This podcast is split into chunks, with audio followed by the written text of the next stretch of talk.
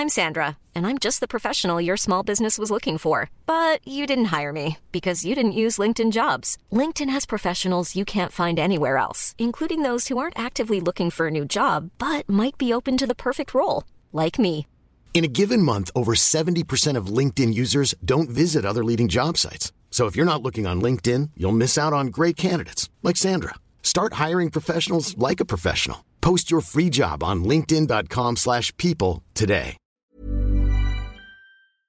Hey, I'm Rad. And I'm Paul, and welcome to Game for Anything, the podcast where we're disgustingly down for whatever comes round.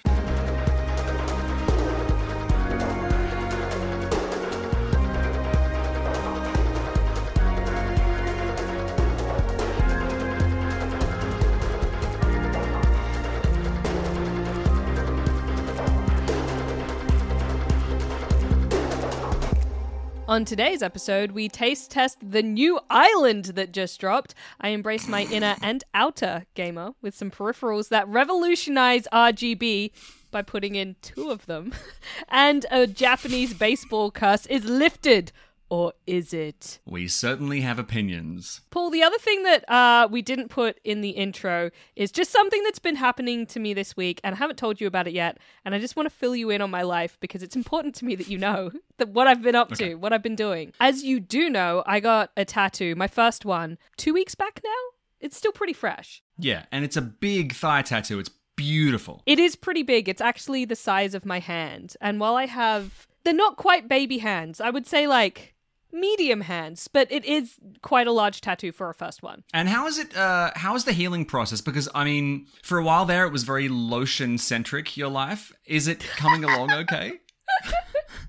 Okay, for context on that, I think like four days after I got it, I stayed at Paul's house for a night and like every, you know, hour on the hour, I was like, mm, I need my lotion. I need to moisturize this bad boy. And the acoustics were pretty real. I'll be honest. We have a pretty there's there's a few furnishings we're missing, so the echoing of the slap slop was pretty real. But I'm was it helping? Was it actually helping the healing process for you? I deny that allegation. There was no slap slop sound. I was using a small amount of bepanthen, which is quite a sticky cream, and I was Ah. doing a lot of dots across it to create an even coverage, and then waiting for my body heat to slightly melt the cream and then rubbing it in. So I assure you, Paul, that there was no slap slop. So it was a butter on toast situation, right? Yeah. Great. It was. And there is no slip, slop, slap in that equation. It's not audible. if I've Mandela affected slippy sloppy noises into my memories of that weekend, I'm very sorry. That's disgusting. Someone end this man. Anyway, Oh, neither here nor there. Yes, so the healing process has been kind of slow. I will admit, I don't necessarily know what is particularly normal. Uh, Hmm. I think it's healing normal and well. At least part of it is. But there are parts of it that are like quite raised and very itchy. And I know Hmm. that the itchy is normal, but oh man, this bad boy is itchy. Almost unbearably itchy. And people are like, oh, you can like lightly tap it uh, to scratch it because if you scratch it, it can damage it and it won't heal properly, blah, blah, blah. Paul, I have slapped my leg. I've like, I don't think that's what they mean, but I have like really given it a good spank at times because I'm desperate. But what I remembered, which that I wanted to share with you because I think you might find this information helpful, is that using cold like ice is actually a really great way to alleviate itching. But I hadn't thought of it until recently, and oh, it works. So, first of all, Rad, uh, we talk on the phone a fair bit, and a couple of calls back, I heard this like, Oh, did you? yeah, I literally heard you smacking your thigh to elicit some relief.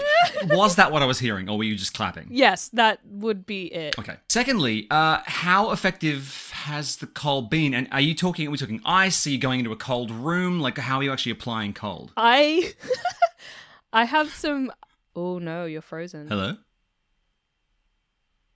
I'm gonna text you and say you're frozen.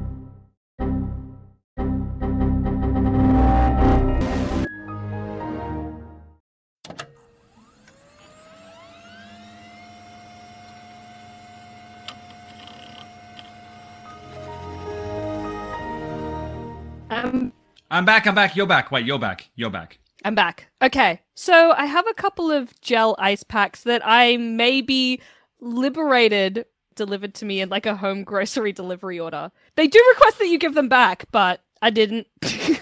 We won't name them because I don't want to plug their product, but is it is are they holding up? Because obviously, if your if your thigh is hot enough to melt the panthen, uh, what's it doing to a cold pack? I mean, is the cold pack holding up okay? Mate, these things are filled with like a specialized gel. They hold onto cold for so long. Legitimately, I left one out overnight and the center of it was still ice. It's pretty amazing. Wow. But the cool thing about the gel packs that I've been finding and this is an, this is a slightly different discussion, but I haven't been finding that uh, they get much condensation on the outside. Like they're not getting very wet, um, so I'm able to leave them on surfaces. Even the bed, I left it on the bed and fell asleep, uh, and it doesn't create a wet patch, which I find really cool. And in theory, I was like, oh, is it because it's a gel pack? But that's not how condensation works, right? Like condensation is working using the atmospheric like water vapor. So is it just really dry at the moment? But I don't think it is because it's rained in Sydney recently, so that would suggest that there's humidity, which would lead to condensation. I don't know. I find it very interesting. If this is an ad for HelloFresh, it's a very bad one. what I will say is, how is the? There's really no delicate way to say this. How's the crust situation? Oh, there's no crust. Uh, Paul, did you miss the part where I've been diligently moisturizing? But it's meant to like get crusty and gross, isn't it? Like, is- doesn't that happen to everybody's tattoos? Not mine. Built different. Huh. Something that has been forming a bit of a crust across the board. uh, That's the is only reason you asked me that question. That's the only wa- reason. You just wanted your little segue. You didn't care about crust or no crust. You were just like, the F has a crust. I'm going to ask her about a crust on her tattoo. Look, I think we can both agree it was a reasonable segue. No, I've got a better segue for you. Because the crux of what I was telling you about was ice stops itching, and that's really useful information. You could have gone, well, another story of fire and ice. Okay. I'm tempted to do all of that again. I want listeners to pretend they didn't hear that whole how the sausage is made bit. Hang on a sec. Speaking of uh, fire and ice, hang on, is that how you would phrase it? Was that close enough? You f***ed it, but whatever. Okay, great. Uh, sp- uh, well, speaking of um, uh, getting f***ed, the underwater. Uh, sorry, I, c- I can- I can- huge subsurface eruptions. Actually, here's the thing. This is there is actually something interesting here. Believe it or not, there is an interesting story here. So, 750 miles south of Tokyo. On October the 30th, there was an underwater eruption. Huge, huge, huge plumes of rock and steam and pumice and all kinds of stuff came up, created what is essentially a new island. So, in our intro, we were joking around, yes, a new island has dropped, but it turns out, yeah, an actual new island has appeared off the coast of Japan, and it's been being born since the end of October, and now it's a bouncing baby island. How cool is that? How big is this thing? Like, when, is there some comparison of a country that I might know? Which, to be fair, my knowledge of geography is very, very poor. But are we talking like how big roughly? How many houses Okay. could you fit on this thing? Okay, so it's 330 feet wide, which is about 100 meters wide. Uh, it's about half a mile, uh, which is one kilometer from Iwo Jima. I think what alarms me is how, first of all, how monstrously ugly this is. So there's not, you, you couldn't, you can't move in just yet. Is obviously one of the one of the takeaways. But what I discovered, Rad, is that this is happening quite often. So there was a new island formed off the coast of Japan back in 2021, and everyone freaked out because this like crescent-shaped landmass just appeared uh, in the Pacific Ocean. But Japan is an archipelago, which is a series of islands, right? Lots of islands. And some islands are big enough to put houses on, like the ones you clearly desire, because I know you want some waterfront property. And some of them are the big, big, big ones. And then there's just lots of little strange ones. And it turns out, so Japan thought it had about 6,000 islands in its island chain, which sounds like a lot. But then it turns out earlier this year, they realized that the last time they counted was back in like the late 80s, I think 87. And it turns out there's 14,125 islands in the Japanese island chain, uh, plus one. So 14,126 island, though everyone is an individual landmass. Isn't that crazy? That is that is crazy. Why does this feel like an absentee parent not being aware of like the children that it has? Yeah, this this parent has been extremely busy. But what strikes me as very odd is that okay, this is where it gets really interesting, Rad. So, as you may be aware, Japan is in a bit of an interesting real estate kind of situation with some of its neighboring countries. And every time a new island is born, the landmass increases and the diameter of Japan moves closer to borders where it could be contentious politically. So technically speaking, this volcano could like trigger a war, maybe. Surely not, because they're not habitable. There's nothing that you can do with them, so there's no point in trying to contest who owns it. But it does extend the border of Japan because it's Japanese land. Ooh, what? Uh, Eh? how? But are there not already international border lines like in the ocean that are pre-existing? Look, I'm not with the UN. I don't understand how these things work. But I think what gets really funny is that a couple of scientists have been like, hey, cool, this is really cool, obviously. A new island, I've seen geothermal imaging, I've seen video of it happening, and they're like, look, a lot of these islands just fall to shit. Like some of them are born and literally the ocean is so treacherous that it just like smacks them away and before you know it, they're back under the water. So we don't know whether this island is a is a keeper yet, but if it is, they actually need to name it. And I'm thinking maybe we should like brainstorm some names. A pimple. Okay. Okay, let's let's take that back to the drawing board, I think. There's definitely a lot going on in, in the Japanese Ocean, but it's been really interesting because I thought it was such a huge story, and geologists were like, no, this happens all the time. Actually, right, according to the GIA, they've said that, and I quote, the discovery of new Japanese islands won't change the country's territory or territorial waters. But I don't believe them. So- okay, this is sounding a whole lot like Paulie is okay with a war starting, and uh, Paulie is okay with the territory of Japan continuing to grow until it subsumes us all. Yeah, look, unchecked aggression, this is not. It feels like the most, you know, when someone just inches their way into your, like, let's say you're sharing a seat with somebody and they just, or like an armrest on a plane and they just gradually move so that by halfway through the flight, you don't have an armrest anymore. I think this is what that is. That's also what dating is. Is it? You just slowly make your presence more present until you're just a fixture of their life. That's that's how it works, right? Yeah. But I suppose one benefit of Japan's territory or land continuing to grow is that there's more space for more people to create more culture, right? And Japan already has a really interesting and um, unique culture. They do. Although one of the quirkiest things they do, uh, quirky is not the right word, maybe, but obviously you and I are very big fans of Christmas. I love Christmas. I love Christmas food. I love no. This is going to make sense. Trust me. No, I'm I was One- excited about Christmas. Oh, good. Oh, good. It's oh, like God. six or such a- seven weeks away. I can't wait. That's such a wholesome, wholesome reaction to Christmas. So, in Japan, right, they don't do turkey at Christmas. For some reason, since the 80s, KFC has been the Japanese meal. So, families literally just go to KFC. So, Christmas food, Christmas in Japan is a KFC holiday, basically. So, post war, there was a massive kind of expansion of lots of businesses and franchises, and KFC just got in early to the point where there are Colonel Sanders statues every single, uh, outside every single KFC. They're like life size big statues. He's pretty much Japan's Santa Claus. Here is something that I think is worth pointing out. I'm also a big baseball fan, and if you're wondering where baseball and KFC intersect, I'm going to tell you, and you, you will be very charmed by this. There's a team called the Hanshin Tigers. They're a very, very fun to follow baseball team, but they've had a very bad losing streak. And it began in 1985. So they won the Central League pennant, which is a massive, massive tournament, right? And the fans lined this massive canal in Osaka, which is this huge city in Japan, and this beautiful canal. There's thousands of fans lining the canal, singing through the night, and the river's really polluted. It's a bit like the Yarra, right? Like it's a disgusting river.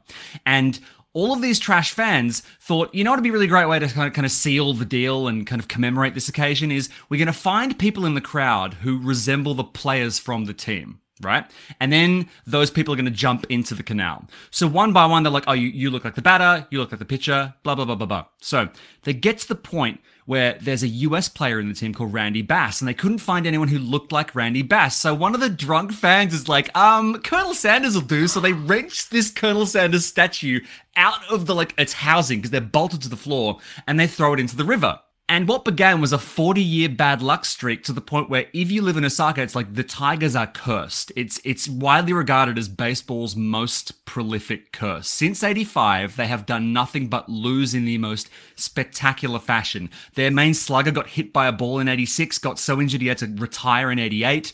Heel injuries, massive team losses, draft picks that didn't work. Everything went it was amazing. So I got obsessed with this sort of Christmas tradition, the fact that Colonel Sanders was this beloved figure. They had to pull the statue out of the river and get it ritually cleansed at a Shinto shrine in the Kansai area. And I, uh, I'm happy to say that they've actually just lifted the curse because they just won the pennant. They literally just won. Uh, okay. Little bit afraid of Colonel Sanders now. I didn't realize that he had some sort of spiritual power. I would just like to say, Colonel, I, for one, love your chicken, and I think the goatee really works.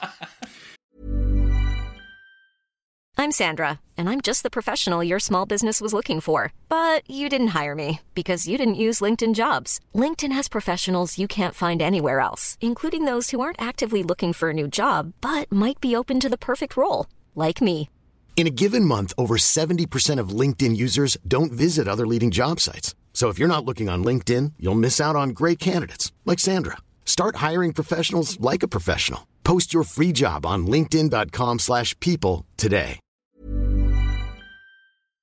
Yeah, it's a little scary, isn't it? Like they literally, Rad, they they pulled it out of the river, got it decursed, and they tried putting it back in the store where it was originally, like this rotted Colonel Sanders statue with its hand missing. It did, they were so desperate to fix this thing. I was gonna say, like, 40 years is a very long time. Would the statue not have been lost in the river? Like, that would have been a huge expedition just to find it. Yeah, they had a cardboard cutout photo of it for a while. At one point, there was talk of trying to reenact that night, so getting the same people who jumped in, like kind of like a ritual, like retracing the steps and then throwing the statue in again. They got so desperate. Baseballers are very superstitious people anyway, and I wanted to actually ask you: Are you in any way a superstitious person? Okay, well, this is an interesting thing, and I was thinking about it while you were telling this story as well. Yeah. I wouldn't say that I'm superstitious, but I think that there is a big difference in how like Western culture sits and how Eastern culture sits. I feel like Western culture by default is quite atheist. Like there isn't a inherent belief in a spiritual realm. Like it's Yeah. kind of either you believe that or you don't, but it's not part of the generalized culture and everyday life. Um, you're either religious or you're not, sort of thing. Whereas in Eastern culture, spiritual realm sort of stuff is a given. So if your only knowledge like if your only knowledge of anything Asian, for example, is the Disney film Mulan, already you have examples in that of how these ideas of kind of ancestors and their spirits and that kind of connection is a given and uh, kind of flows into everyday life. Kind of terrible example, but people have seen Mulan, okay? People have seen it. Yeah. No, it works. It's a fine film. I love Milan. So if you don't know because you can't see me, I am Asian. and there are areas of life that I've noticed that um, even though I was born and raised in Australia, kind of the just general cultural flow on from what I've been taught growing up, I have much more of an inherent belief in spiritual stuff than a lot of my white Australian friends do. So when you talk about it almost being obvious to them that they would need to go and do this and a belief in uh, that being a reason why the team is cursed, I feel like uh, from some lenses it can almost sound a little bit ridiculous. But to me, I'm like, well, it's a good thing that they did that because I'm not saying that it definitely is. But maybe that is the reason. And it's not necessarily a superstition from me, but I think the spiritual realm is real. And I just don't think that uh, we should mess with it. I don't think that's our business. I also agree in the spiritual realm. I think it's completely real. I think they were completely right to do what they did. I think they pissed off some deity and they spent 40 years winding it back and now they've won. I, I'm, please, I am in no way mocking the fans of the Hanshin Tigers. I found it really interesting that everyone went, yeah, we need to like break this spell. So they did everything they possibly could, even stuff that seemed counterintuitive. But what's great is, Rad, baseball players are so superstitious. Even people in the MLB, even people stateside were like, yeah, they're doing all they can. Like, this is a completely reasonable course of action.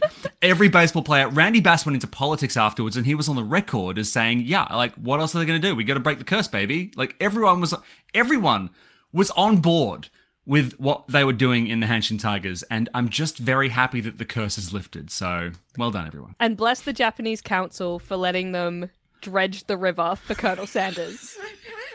You, you, really do have to see it because remember when I saw the photos underwater out of like the Titanic sitting there covered in barnacles, utterly wrecked, and I went, "That's nowhere near as romantic as a bunch of Japanese men crying as they hold this ruined Colonel Sanders on the bank of the river."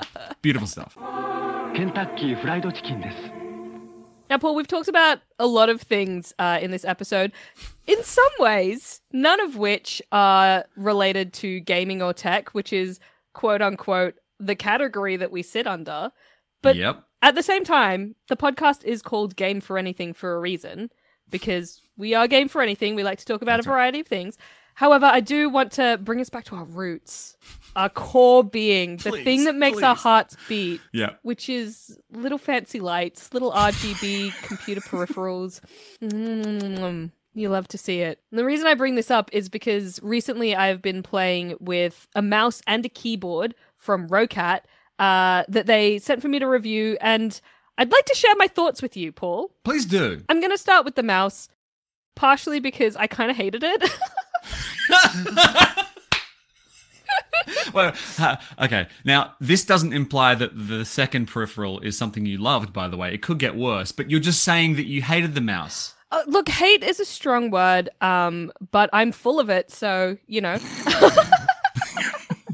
it was the Roccat Kone Air, and a good portion of what I didn't like about this thing is that it uses AA batteries. Oh. We're in the year of our Lord 2023.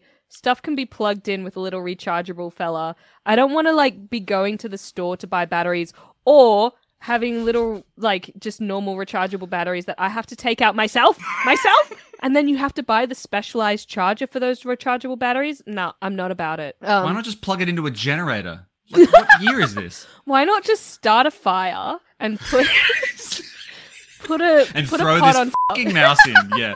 I think AA batteries conjures up a real different era of tech. Precisely. And, you mm. know, they're kind of trying to present it as still a very technology forward mouse. And in some ways it is. It's apparently tested for 100 million clicks.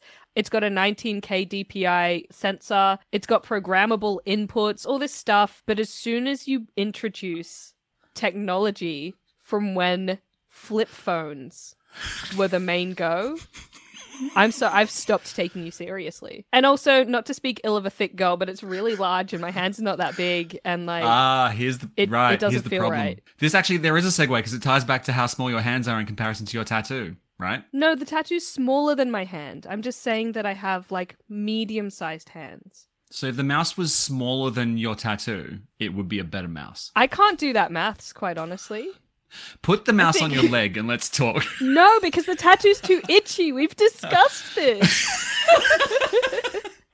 that is the Roccat Kone Air. Look, I just think there's better mice out there for the price. But the one that interested me quite a bit was the keyboard, which was the Vulcan 2 Max. Now, again, in some ways, I'm not really sure what Roccat are doing. I've bought their products previously and I've really liked them. Like I've, you know, considered them to be quite a high quality brand. Um, this this keyboard is wired, which again in the year of our Lord 2023 to me feels a bit old school, but that's fine. I think that wired peripherals still have their place. But it's a big ask to charge a really, you know, like a wireless keyboard price for a wired keyboard. But the thing that this does have is dual RGB lights behind each key. What does that mean? Oh my god, Paul. This okay.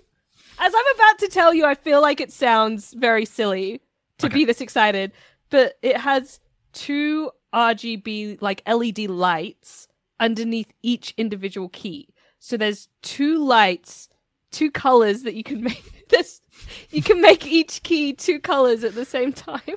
Why is that? Why? Why? Why? oh my why god! Oh my god! It looks cool. Okay, right. Now, I just needed to know that it was an aesthetic thing and that's it. It doesn't do anything other than look cool, right? yeah. Okay. Okay, wait, no, judging. no, no, okay, okay. Here's here's a functional aspect of it. If you want to view it from a really kind perspective, you know how sometimes like a key, particularly like the function keys, will have sort of two bits of text on them. They'll have like Yeah. the F9 or whatever, and then it might be like print screen up the top. You can light You up have each different of those a different Yeah, color as well. Okay, yeah, okay, okay, okay, sure. No, it looks doesn't- really good, Paul. It looks really good. Do these bulbs ever run really hot and therefore heat the keyboard up and keep your hands warm on a cold night? Is that a, that actually that sounds like a fault? That sounds like a fault. No, they Sure. don't do that. Look, okay, well, I'm like I love you and I understand that um that this that my level of excitement is maybe perceived as excessive for what it is. However, I feel like you're really harshing my shine right now, man. I love you too. I'm really not judging. I just actually was trying to get towards what colors do you like your keyboard to make for you to make you happy? Um, I had been doing kind of like a green and purple split, which felt a little bit like the Riddler. or like Joker or something. I was getting like Val Kilmer Batman vibes. You make a decent Riddler, by the way. You love you. riddles. You have a good cackle, and you fit in most crawl spaces, so you can hide from Batman pretty easily. Thank you. I'm taking that as quite a big compliment. That's how I meant it. Mm. That's how I meant it. So, if you're a criminal mastermind, this keyboard is a is a must get, but you cannot then like take your keyboard and hide because it is wired. That is a that is a flaw. That is an accurate assessment and look at a recommended retail of $370. What the f- Um what the f- I potentially personally have have difficulty maybe recommending it. It does have So- a street price of closer to 260. What do you mean But- street price? You're not buying this shit from a guy with a trench coat? Hang No, on a sec. street So, price just means the price that like stores are often selling it at. okay, we've just turned a corner where Paul apparently thought street price meant the price you paid on the street. Actually, does street price mean secondhand pricing? Oh, hang on. Let's find this out. Actual retail price, which is usually substantially lower than the advertised catalog or list price, which often varies from day to day. Does that make sense? Yes, so I'm I am correct. And I'm not. I Hmm. didn't think I was though. Uh, okay, so if you got a, this keyboard with half as many lights, would it cost half as much? I don't know, probably not. Like it's a it's a nice, well made keyboard Yeah. in other regards as well, except it does you're gonna hate this. It does take two USB ports, but it doesn't have any like throughput USB ports on the board itself. I have actually used a large clicky clack Alienware gaming keyboard that used two USB ports, and I'm using a laptop right now which is almost on fire. It's so hot and doesn't have enough ports on each side to do that keyboard. But if I had a big gaming rig, maybe I'd consider a double. No, I need those ports for other things. And if you're what? not giving me ports on the keyboard itself, then why do you need two, sir? Why why are you being so greedy? Why do you need two USB ports? anyway, point being it's a nice keyboard. It is a nice keyboard, but to me it doesn't fill a niche where I'm like, oh yes, this is really going to serve this one particular type of customer super duper well. It just feels like a nice keyboard that looks goddamn beautiful, but functionally doesn't have enough. Much like an island which looks great but has no infrastructure whatsoever and could disappear back into the ocean at any moment. Yes, it is the fresh Japanese island of keyboards. The fresh Japanese island of keyboards might be the best combination of words you've ever said, so we should probably finish the podcast there if you're up for that. Well, Paul, I'm game for anything. And that's the end of this episode. Thanks so much for joining us, hanging out with us. Uh, remember to go leave us good reviews on Spotify and Apple Podcasts because we would really like that. I'm Also, I'm asking nicely. we actually need compliments to live, so please leave them in the form of reviews.